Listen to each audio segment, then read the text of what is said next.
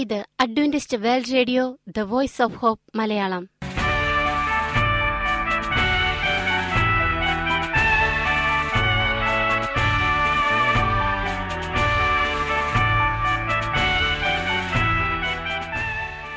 നിലയ്ക്കാത്ത ദൈവസ്നേഹത്തിന്റെ ശബ്ദപ്രപഞ്ചത്തിലേക്ക് ഞങ്ങളുടെ എല്ലാ പ്രിയപ്പെട്ട ശ്രോതാക്കൾക്കും സ്വാഗതം. ഞാൻ ഷാനി ബിനോയ്. ഇന്നത്തെ പ്രധാന പരിപാടികൾ: കാവ്യശബ്ദം, ക്രിസ്തീയ ഭക്തിഗാനങ്ങളുടെയും കവിതകളുടെയും പ്രത്യേക ആസ്വാദന പരിപാടി. വചനപ്രത്യാശ, തിരുവചന സന്ദേശം. പാസ്റ്റർ ബിനോയ് ജേക്കബ് തിരുവചനത്തിൽ നിന്നും സംസാരിക്കുന്നു. ഇന്നത്തെ പരിപാടി ഒരു മനോഹരമായ ഗാനം കേട്ടുകൊണ്ട് ആരംഭിക്കാം.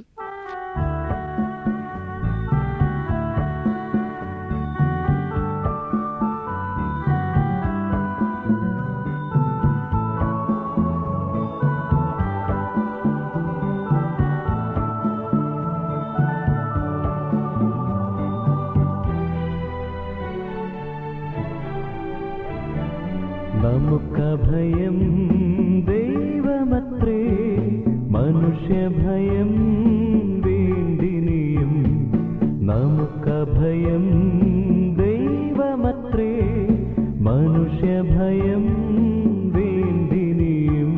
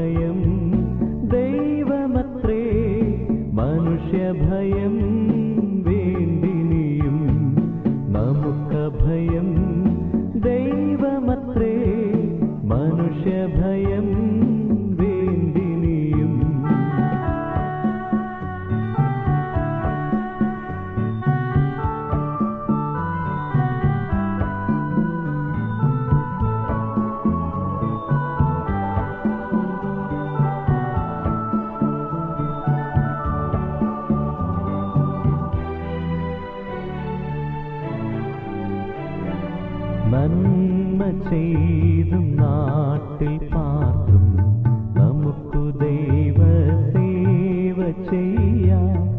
ആശ്രയിക്കാം അവനിൽ മാത്രം, ആഗ്രഹങ്ങൾ തരുമവൻ. ആശ്രയിക്കാം അവനിൽ മാത്രം, ആഗ്രഹങ്ങൾ തരുമവൻ. നമുക്കഭയം ദൈവമത്രേ, മനുഷ്യഭയം വേണ്ടിനിയും. നമുക്കഭയം ദൈവമത്രേ, മനുഷ്യഭയം വേണ്ടിനിയും.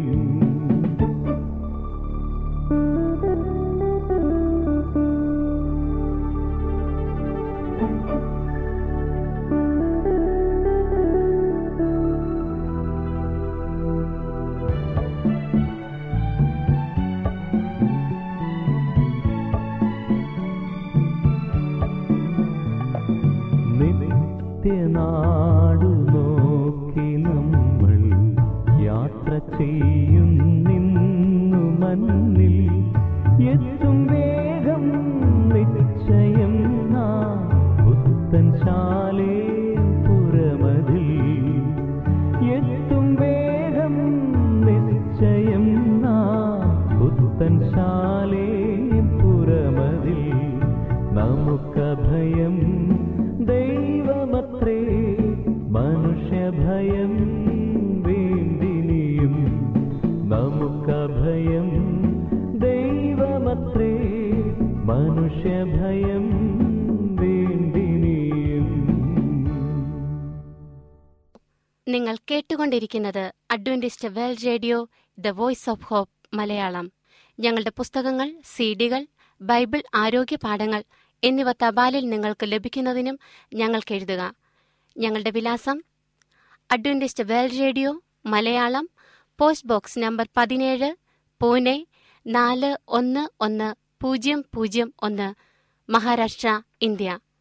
വിലാസം ഒരിക്കൽ കൂടി: Adventist world radio Malayalam, post box number 17, Pune 411001, Maharashtra, India. ഞങ്ങളുടെ ഇമെയിൽ binoyjacob01@gmail.com. ഈ പരിപാടികൾ ഓൺലൈനായി ശ്രവിക്കുന്നതിന് ഞങ്ങളുടെ വെബ്സൈറ്റായ www.awr.org സന്ദർശിക്കുക. ഇനി വചനപ്രത്യാശ. ഇന്നത്തെ വചനപ്രത്യാശയിൽ അനുഗ്രഹീത പ്രസംഗകൻ പാസ്റ്റർ ബിനോയ് ജേക്കബ് തിരുവചനത്തിൽ നിന്നും പ്രസംഗിക്കുന്നു. ഈ ലോകം ഇരുട്ടിലാകാൻ പോകുന്നു, ഭാഗം 2, സർമൺ നമ്പർ 1036, അമേസിംഗ് ഫാക്ട്, പുസ്തകം 12. പ്രിയമുള്ള സ്നേഹിത, ഇത് ക്രിസ്തുവേശുവിൽ നിങ്ങളുടെ സഹോദരൻ pastor Binoy Jacob. Amazing facts എന്ന് പറയുന്ന വേദപുസ്തക പഠന സഹായിയുടെ 12ാമത്തെ പുസ്തകത്തിൻ്റെ 2ാം ഭാഗമാണ് ഇന്ന് നമ്മൾ ചിന്തിക്കുന്നത്. തലക്കെട്ട്: ഈ ലോകം ഇരുട്ടിലാകാൻ പോകുന്നു എന്നുള്ളതാണ്. അന്ധകാരം ഭൂമിയെ മൂടാൻ പോകുന്ന കാലം വരുന്നു. ആ വിഷയത്തെക്കുറിച്ച് വേദപുസ്തകം സംശയാതീതമായി സംസാരിക്കുന്നു. ഇത് നമ്മൾ കാണുന്നത് വെളിപ്പാട് പുസ്തകം 20-ാം അധ്യായത്തിലാണ്. 1000 ആണ്ട് വാഴ്ചയെക്കുറിച്ചുള്ള പഠനമാണ്. ചോദ്യം 9: 1000 ആണ്ട് കാലത്ത് സ്വർഗത്തിൽ ന്യായവിധി ഉണ്ടാകുമെന്ന് വെളിപ്പാട് 20:4 പറയുന്നു. 1000 ആണ്ട് വാഴ്ചയ്ക്ക് ശേഷം പുതിയ യെരുശലേം എന്ന വിശുദ്ധ നഗരം സ്വർഗത്തിൽ നിന്ന് ഭൂമിയിലേക്ക് ഇറങ്ങി വരുന്നു. ആരൊക്കെയാണ് അതിൽ വരുന്നത്? എവിടെയാണ് പുതിയ യെരുശലേം സ്ഥാപിക്കുന്നത്? പുതിയ യെരുശലേം എന്ന വിശുദ്ധ നഗരം സ്വർഗത്തിൽ നിന്ന് ഇറങ്ങുന്നത് ഞാൻ കണ്ടു. സിംഹാസനത്തിൽ നിന്ന് ഒരു മഹാശബ്ദം പറയുന്നതായി ഞാൻ കേട്ടു: ഇതാ മനുഷ്യരോടുകൂടെ ദൈവത്തിൻ്റെ കൂടാരം. വെളിപ്പാട് 21:2-3. യഹോവയുടെ ഒരു ദിവസം വരുന്നു, അന്നാളിൽ അവൻ്റെ കാൽ യെരുശലേമിനെതിരെ കിഴക്കുള്ള ഒലിവുമലയിൽ നിൽക്കും. ഒലിവുമല കിഴക്ക് പടിഞ്ഞാറായി 2ആയി പിളർന്നു പോകും. ഏറ്റവും വലിയ ഒരു താഴ്വര ഉളവായി വരും. ദേശം മുഴുവനും മാറി ഗേബ മുതൽ യെരുശലേമിന് തെക്ക് റിമോൻ വരെ സമഭൂമിയായി ഇരുത്തിരും. സെക്കര്യാവ് 14:1, 4, 5, 10. ഉത്തരം: ഇപ്പോഴത്തെ ഒലിവുമലയുടെ സ്ഥാനത്ത് പുതിയ യെരുശലേം സ്ഥാപിക്കപ്പെടും. ഒലിവുമല പിളർന്നു മാറി ഒരു താഴ്വര ഉളവായി വരും. അവിടെ വിശുദ്ധ നഗരം സ്ഥാപിക്കപ്പെടും, എല്ലാ വിശുദ്ധന്മാരും. സെക്കര്യാവ് 14:5. സ്വർഗത്തിലെ സകല ദൂതന്മാരും. മത്തായി 25:31. പിതാവും. വെളിപ്പാട് 21:2-3. പുത്രനും. മത്തായി 25:31. വിശുദ്ധ നഗരത്തിൽ ഭൂമിയിലേക്ക് മടങ്ങി വരും. 2ാം വരവ് വിശുദ്ധന്മാർക്ക് വേണ്ടി മാത്രം. 3ാം വരവ് സകല വിശുദ്ധന്മാരോടുമൊത്ത്. യേശുവിൻ്റെ 3 വരവുകൾ. 1ാം വരവ് ബെത്ലഹേമിൽ യേശു ശിശുവായി വന്നത്. 2ാം വരവ് 1000 ആണ്ടിൻ്റെ ആരംഭം കുറിച്ചുകൊണ്ടുള്ള മേഘങ്ങളിൽ വന്ന് വിശുദ്ധന്മാരെ സ്വർഗത്തിൽ കൊണ്ടുപോകുന്നു. 3ാം വരവ് 1000 ആണ്ടിന് ശേഷം സകല വിശുദ്ധന്മാരുമായി വിശുദ്ധ നഗരത്തിൽ ഇറങ്ങി വരുന്നു. ഈ സമയം ദുഷ്ടന്മാർക്ക് എന്താണ് സംഭവിക്കുന്നു? ഇതെപ്രകാരം സാത്താനെ ബാധിക്കും: മരിച്ചവരിൽ ശേഷമുള്ളവർ 1000 ആണ്ട് കഴിയുവോളം ജീവിച്ചില്ല. 1000 ആണ്ട് കഴിയുമ്പോഴോ സാത്താനെ തടവിൽ നിന്ന് അഴിച്ചുവിടും. അവൻ ഭൂമിയുടെ സകല ദിക്കിലുമുള്ള ജാതികളെ യുദ്ധത്തിനായി കൂട്ടിച്ചേർക്കേണ്ടതിന് വശീകരിക്കാൻ പുറപ്പെടും. വെളിപ്പാട് 20:5, 7, 8 വാക്യങ്ങൾ. ഉത്തരം: 1000 ആണ്ടിന് ശേഷം യേശു 3ാമതായി വിശുദ്ധരുമായി വരുമ്പോൾ സകല ദുഷ്ടന്മാരും ഉയർക്കും. സാത്താനെ തടവിൽ നിന്ന് അഴിച്ചുവിടും. അപ്പോൾ വഞ്ചിക്കുന്നതിന് ഭൂമി മനുഷ്യരെ കൊണ്ട് നിറയും, ലോകത്തിലെ സകല ജാതികളും. സാത്താൻ പിന്നീട് എന്ത് ചെയ്യും? സാത്താൻ ഭൂമിയുടെ 4 ദിക്കിലുമുള്ള ജാതികളെ കടൽപ്പുറത്തെ മണൽ പോലെയുള്ളവരെ കൂട്ടിച്ചേർക്കേണ്ടതിന് വശീകരിപ്പാൻ പുറപ്പെട്ടു. അവർ ഭൂമിയിൽ പരക്കെ ചെന്ന് വിശുദ്ധന്മാരുടെ പാളയത്തെയും പ്രിയ നഗരത്തെയും വളയും. വെളിപ്പാട് 20:7-9. ഉത്തരം: സാത്താൻ തൻ്റെ പ്രകൃതിയോട് സത്യസന്ധത പുലർത്തി ഭൂമിയിൽ ശേഷിക്കുന്ന എല്ലാ യുഗങ്ങളിലുമുള്ള ദുഷ്ടന്മാരെ ഭോഷ്ക് പറഞ്ഞ് വിശ്വസിപ്പിക്കും. വിശുദ്ധ നഗരം തൻ്റേതാണെന്ന് സാത്താൻ മിക്കവാറും അവകാശപ്പെടും. താൻ ന്യായരഹിതമായി തള്ളപ്പെട്ടെന്നും അവസാനം ദൈവത്തിൻ്റെ അധികാരക്കൊതി മൂലം നിർദാക്ഷിണ്യം ശക്തിയേറിയ തീ ഇറക്കി എല്ലാവരെയും ഭൂമുഖത്ത് നിന്ന് തുടച്ചു മാറ്റിക്കളയാൻ ദൈവം ശ്രമിക്കുകയാണെന്നും സാത്താൻ പറയും. എല്ലാവരും ഒരുമിച്ച് നിന്നാൽ ദൈവത്തിന് ഒരവസരവും ലഭിക്കയില്ല എന്ന് സാത്താൻ അവരെ ബോധ്യപ്പെടുത്തും. ലോകത്തുള്ള എല്ലാവരും ഒരുമിച്ച് ഒരു നഗരത്തിനെതിരെ യുദ്ധം ചെയ്താൽ വിജയം ഉറപ്പായും ലഭിക്കും എന്ന് സാത്താൻ അവരെ ബോധ്യപ്പെടുത്തും. അപ്പോൾ ജാതികൾ ഒരുമിച്ച് പുതിയ യെരുശലേമിന് നേരെ സൈന്യങ്ങളെ യുദ്ധത്തിനായി അണിനിരത്തും. സാത്താൻ്റെ ആവിർഭാവത്തെക്കുറിച്ച് കൂടുതൽ അറിയാൻ നമുക്ക് അടുത്ത പഠനസഹായി അല്ലെങ്കിൽ അടുത്ത സന്ദേശം വരെ നമുക്ക് കാത്തിരിക്കാം. വിശുദ്ധ നഗരം ഇറങ്ങി വരുമ്പോൾ എല്ലാ യുഗങ്ങളിലുമുള്ള ദുഷ്ടന്മാർ സാത്താൻ്റെ നേതൃത്വത്തിൽ നഗരത്തെ വളയാൻ ശ്രമിക്കും. നഗരത്തെ ആക്രമിച്ച് നശിപ്പിക്കാനുള്ള സാത്താൻ്റെ പദ്ധതി എങ്ങനെ പൊളിയും? അവർ ഭൂമിയിൽ പരക്കെച്ചെന്ന് വിശുദ്ധന്മാരുടെ പാളയത്തെയും പ്രിയ നഗരത്തെയും വളയും. എന്നാൽ ആകാശത്തുനിന്ന് തീയിറക്കി അവരെ ദഹിപ്പിച്ചു കളയും. ഏവർക്കുമുള്ള ഓഹരി തീയും ഗന്ധകവും കത്തുന്ന പൊയ്കയിലത്രേ. അത് രണ്ടാമത്തെ വരണം, വെളിപ്പാട് 20:9, 10, 28. ദുഷ്ടന്മാർ തങ്ങളുടെ കാലിൻ കീഴിൽ വെണ്ണീർ ആയിരിക്കൊണ്ട് നിങ്ങൾ അവരെ ചവിട്ടിക്കളയും. മലാക്കി 4:3.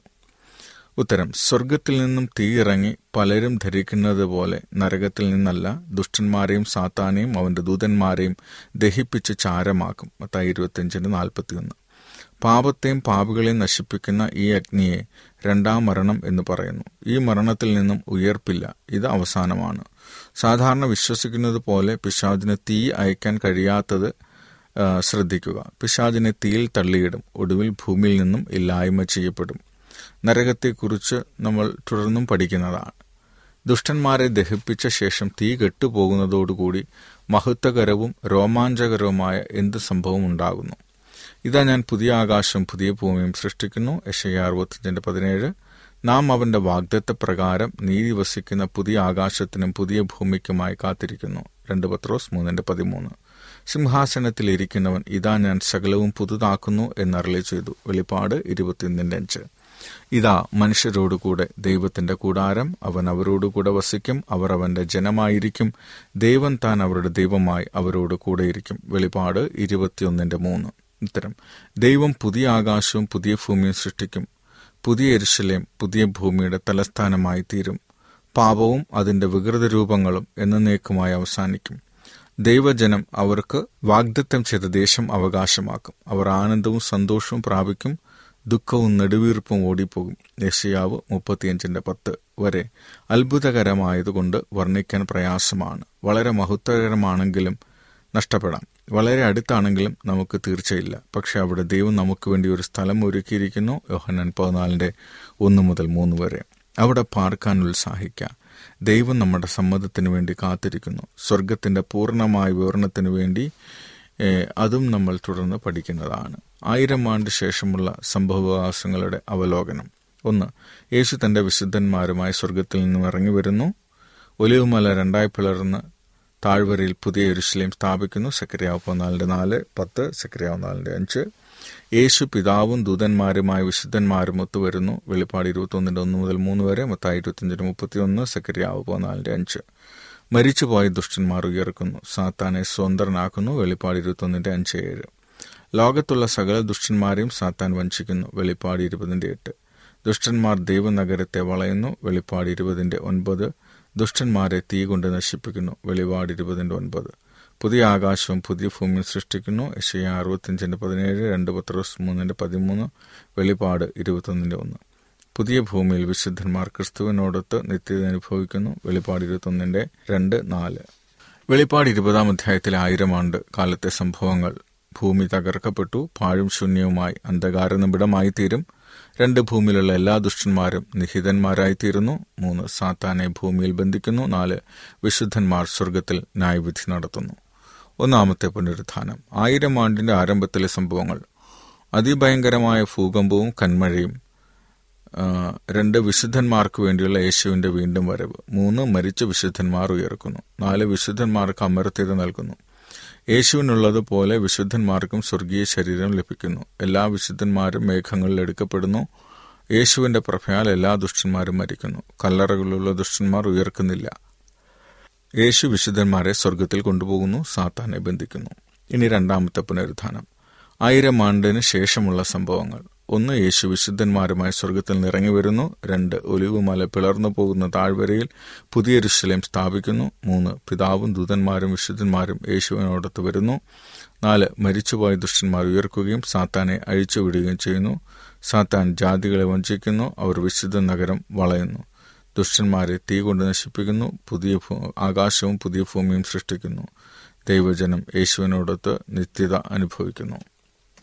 ചോദ്യം 15, യേശു തൻ്റെ വിശുദ്ധന്മാരെ ചേർക്കേണ്ടതിന് എത്രയും പെട്ടെന്ന് വരുമെന്ന് നമുക്കറിയാമോ? അങ്ങനെ നിങ്ങൾ ഇതൊക്കെയും കാണുമ്പോൾ അവൻ അടുക്ക വാതിൽക്ക തന്നെ ആയിരിക്കുന്നു എന്നറിഞ്ഞുകൊള്ളുവിൻ. മത്തായി 24:33. ഇത് സംഭവിച്ചു തുടങ്ങുമ്പോൾ നിങ്ങളുടെ വീണ്ടെടുപ്പ് അടുത്തു വരുന്നത് കൊണ്ട് നിവർന്ന് തല പൊക്കുവിൻ എന്ന് ലൂക്കോസ് 21:28. കർത്താവ് ഭൂമിയിൽ തൻ്റെ വചനം നിവർത്തിച്ച് ക്ഷണത്തിൽ തീർക്കും. റോമർ 9:28. അവർ സമാധാനമെന്നും നിർഭയമെന്നും പറയുമ്പോൾ അവർക്ക് പെട്ടെന്ന് നാശം വന്ന് ഭവിക്കും, അവർക്ക് തെറ്റിയൊഴിയാവതുമല്ല. 1 തെസ്സലോനിക്കർ 5:3. യേശുവിൻ്റെ വരവിൻ്റെ അടയാളങ്ങൾ ഇന്ന് വേഗത്തിൽ സംഭവിച്ചു കാണുമ്പോൾ കർത്താവിൻ്റെ വരവ് അടുക്കൽ വാതിൽക്കലാണെന്ന് മനസ്സിലാക്കി നാം സന്തോഷിക്കണം. ലോകത്തിൽ സമാധാനത്തിനു വേണ്ടിയുള്ള ശക്തമായ ആഹ്വാനം കേൾക്കുമ്പോൾ അവസാനം അടുത്തിരിക്കുന്നു എന്ന് നാം ചിന്തിക്കണം എന്ന് പൗലോസ് അപ്പോസ്തലൻ പറഞ്ഞു.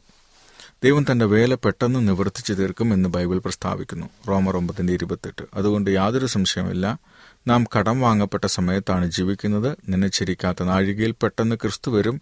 ആ നാഴിക പിതാവിനല്ലാതെ മറ്റാർക്കും അറിയുകയുമില്ല. മത്തായി 24:36, അപ്പോസ്തലപ്രവൃത്തികൾ 1:7. അതുകൊണ്ട് ഒരുങ്ങിയിരിക്കുക എന്നുള്ളതാണ് നമ്മുടെ ഏക മുൻകരുതൽ. ചോദ്യം 16, യേശു നിങ്ങളെ കൂടുതലായി സ്നേഹിക്കുന്നതുകൊണ്ട് നിങ്ങൾക്ക് വേണ്ടി ഒരു ഭവനം തൻ്റെ അത്ഭുത നിത്യരാജ്യത്തിൽ ഒരുക്കിയിരിക്കുന്നു. യേശു നിങ്ങൾക്ക് വേണ്ടി പണി കഴിപ്പിച്ച ആ മഹത്വകരമായ ഭവനത്തിൽ പാർക്കുന്നതിന് നിങ്ങൾ പദ്ധതി തയ്യാറാക്കുന്നില്ലേ? ചോദ്യങ്ങൾക്കുള്ള മറുപടി. 1, വിശുദ്ധ നഗരവും സ്വർഗത്തിൽ നിന്ന് ഇറങ്ങി വരുന്നത് മുതൽ എല്ലാ ദുഷ്ടന്മാരെയും സ്വർഗത്തിൽ നിന്ന് തീയിറക്കി നശിപ്പിക്കുന്നതുവരെ എത്ര സമയദൈർഘ്യമുണ്ട്? അല്പകാലം മാത്രമേ ഉള്ളൂ എന്ന് ബൈബിൾ പറയുന്നു. വെളിപ്പാട് 23. തൻ്റെ പദ്ധതികളിലെ മനുഷ്യൻ പിന്തുടരുന്നതിനും ആയുധം നിർമ്മിക്കുന്നതിനും പിശാചിന് വളരെ സമയം ആവശ്യമുണ്ട്. ശരിയായ സമയദൈർഘ്യം വേദപുസ്തകത്തിൽ രേഖപ്പെടുത്തിയിട്ടില്ല. ദൈവരാജ്യത്തിൽ വിശുദ്ധന്മാർക്ക് എങ്ങനെയുള്ള ശരീരമാണ് ലഭിക്കുന്നത്? യേശുവിനോടുള്ളതുപോലെയുള്ള ശരീരം വീണ്ടെടുക്കപ്പെട്ടവർക്ക് ലഭിക്കുമെന്ന് ബൈബിൾ പ്രസ്താവിക്കുന്നു. ഫിലിപ്പിയർ 3:21. ഉയർപ്പിനു ശേഷം യേശുവിന് മാംസവും അസ്ഥിയുമുള്ള യഥാർത്ഥ ശരീരമായിരുന്നു ഉണ്ടായിരുന്നത്. ലൂക്കോസ് 24:36-43. രക്ഷിക്കപ്പെട്ടവർ ആത്മാക്കളല്ല, ആദമിനെ ഹവ്വയെയും പോലെ യഥാർത്ഥ മനുഷ്യരാണ്. 3, യേശുവിൻ്റെ വീണ്ടും വരവെങ്കിൽ രക്ഷിക്കപ്പെടാത്തവർ എപ്രകാരം പ്രതികരിക്കുമെന്ന് ബൈബിൾ പറയുന്നു. ഉത്തരമതെ, അവർ പർവ്വതങ്ങളോടും പാറകളോടും നിലവിളിക്കും എന്ന് ബൈബിൾ പറയുന്നു. സിംഹാസനത്തിൽ ഇരിക്കുന്നവൻ്റെ മുഖം കാണാതെ വണ്ണവും കുഞ്ഞാടിൻ്റെ കോപം തട്ടാതെ വണ്ണവും ഞങ്ങളെ മറപ്പിൻ, അവരുടെ മഹാകോപ ദിവസം വന്ന് ആർക്ക് നിൽപ്പാൻ കഴിയും എന്ന് പറഞ്ഞു. വെളിപ്പാട് 6:16-17. വാക്യങ്ങൾ 14-15 കൂടെ. എന്നാൽ വിശുദ്ധന്മാരുടെ പ്രതികരണം ഇപ്രകാരമാണ്: അന്നാളിൽ ഇതാ നമ്മുടെ ദൈവം, അവനെ എത്രയും നാം കാത്തിരിക്കുന്നത്, അവൻ നമ്മെ രക്ഷിക്കും. അവൻ തന്നെ യഹോവ, അവനെ എത്രയും നാം കാത്തിരിക്കുന്നത്, അവൻ്റെ രക്ഷയിൽ നമുക്ക് ആനന്ദിച്ച് സന്തോഷിക്കാം. യെശയ്യാവ് 25:9. വിശുദ്ധ മന്ദിരം ഇറങ്ങി വരുമ്പോൾ ദുഷ്ടന്മാർക്ക് മന്ദിരത്തിൽ കഴിയുന്ന വിശുദ്ധന്മാരെ കാണാൻ കഴിയുമോ? തീർച്ചയായിട്ടും അവർക്ക് കാണാൻ കഴിയും. വിശുദ്ധ മന്ദിരം സ്ഫടികം പോലെ വ്യക്തമാണ്. വെളിപ്പാട് 21:11-18. നീതിമാന്മാർക്ക് ദുഷ്ടന്മാരെ കാണാൻ കഴിയും. ലൂക്കോസ് 13:28. നഗരമതിലിൻ്റെ അടുക്കൽ ചില ദുഃഖകരമായ നിമിഷങ്ങളുണ്ടാകും. രക്ഷിക്കപ്പെട്ടവർ മതിലിനകത്തും രക്ഷിക്കപ്പെടാത്തവർ മതിലിന് വെളിയിലുമാണ്. അപ്പോഴത്തെ ഹൃദയവേദന വിവരിക്കാൻ മാനുഷിക വാക്കുകൾക്ക് കഴിയുകയില്ല.